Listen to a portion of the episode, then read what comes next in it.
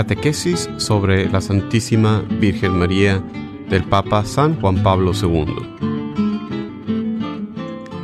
La Santidad Perfecta de María.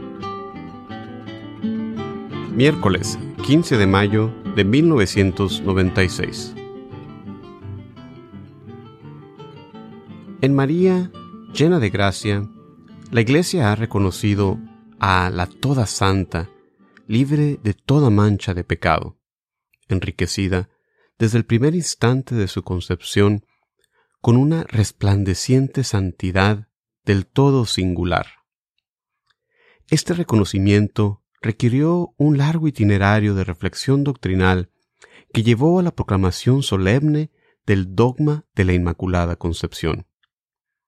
El término hecha llena de gracia que el ángel aplica a María en la Anunciación se refiere al excepcional favor divino concedido a la joven de Nazaret con vistas a la maternidad anunciada, pero indica más directamente el efecto de la gracia divina en María, pues fue colmada de forma íntima y estable por la gracia divina, y por tanto santificada.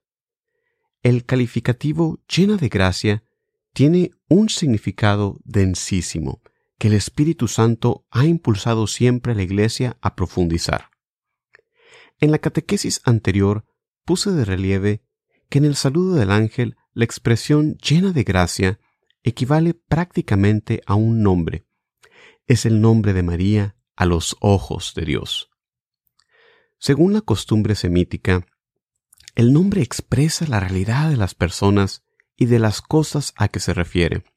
Por consiguiente, el título Llena de Gracia manifiesta la dimensión más profunda de la personalidad de la joven de Nazaret. De tal manera, estaba colmada de gracia y era objeto del favor divino que podía ser definida por esta predilección especial.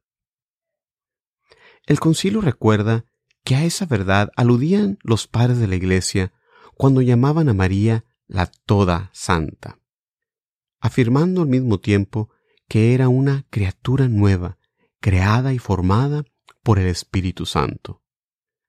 La gracia, entendida en su sentido de gracia santificante que lleva a cabo la santidad personal, realizó en María la nueva creación, haciéndola plenamente conforme al proyecto de Dios.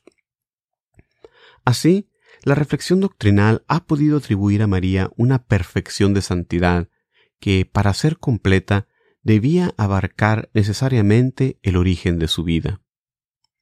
A esta pureza original parece que se refería un obispo de Palestina, que vivió entre los años 550 y 650, Ceotenecos de Libias, presentando a María como santa y toda hermosa, pura y sin mancha, alude a su nacimiento con estas palabras.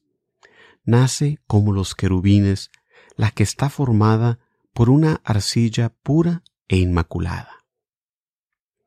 Esta última expresión, recordando la creación del primer hombre, formado por una arcilla no manchada por el pecado, atribuye al nacimiento de María las mismas características. También el origen de la Virgen fue puro e inmaculado, es decir, sin ningún pecado. Además, la comparación con los querubines reafirma la excelencia de la santidad que caracterizó la vida de María ya desde el inicio de su existencia. La afirmación de Teotecnos marca una etapa significativa de la reflexión teológica sobre el misterio de la Madre del Señor. Los padres griegos y orientales habían admitido una purificación realizada por la gracia en María tanto antes de la encarnación como en el momento mismo de la encarnación. Teotecnos de Livias parece exigir para María una pureza absoluta ya desde el inicio de su vida. En efecto, la mujer que estaba destinada a convertirse en madre del Salvador no podía menos de tener un origen perfectamente santo, sin mancha alguna. En el siglo VIII, Andrés de Creta es el primer teólogo que ve en el nacimiento de María una nueva creación. Argumenta así. Hoy la humanidad en todo el resplandor de su nobleza inmaculada, recibe su antigua belleza. Las vergüenzas del pecado habían oscurecido el esplendor y el atractivo de la naturaleza humana. Pero cuando nace la madre del hermoso por excelencia, esta naturaleza recupera, en su persona, sus antiguos privilegios, y es formada según un modelo perfecto y realmente digno de Dios. Hoy comienza la reforma de nuestra naturaleza, y el mundo envejecido, que sufre una transformación totalmente divina, recibe las primicias de la segunda creación. Más adelante, usando la imagen de la arcilla primitiva, afirma, el cuerpo de la Virgen es una tierra que Dios ha trabajado. Las primicias de la masa adamítica divinizada en Cristo, la imagen realmente semejante a la belleza primitiva, la arcilla modelada por las manos del artista divino. La concepción pura e inmaculada de María aparece así como el inicio de la nueva creación. Se trata de un privilegio personal concedido a la mujer elegida para ser la Madre de Cristo, que inaugura el tiempo de la gracia abundante, querido por Dios para la humanidad entera.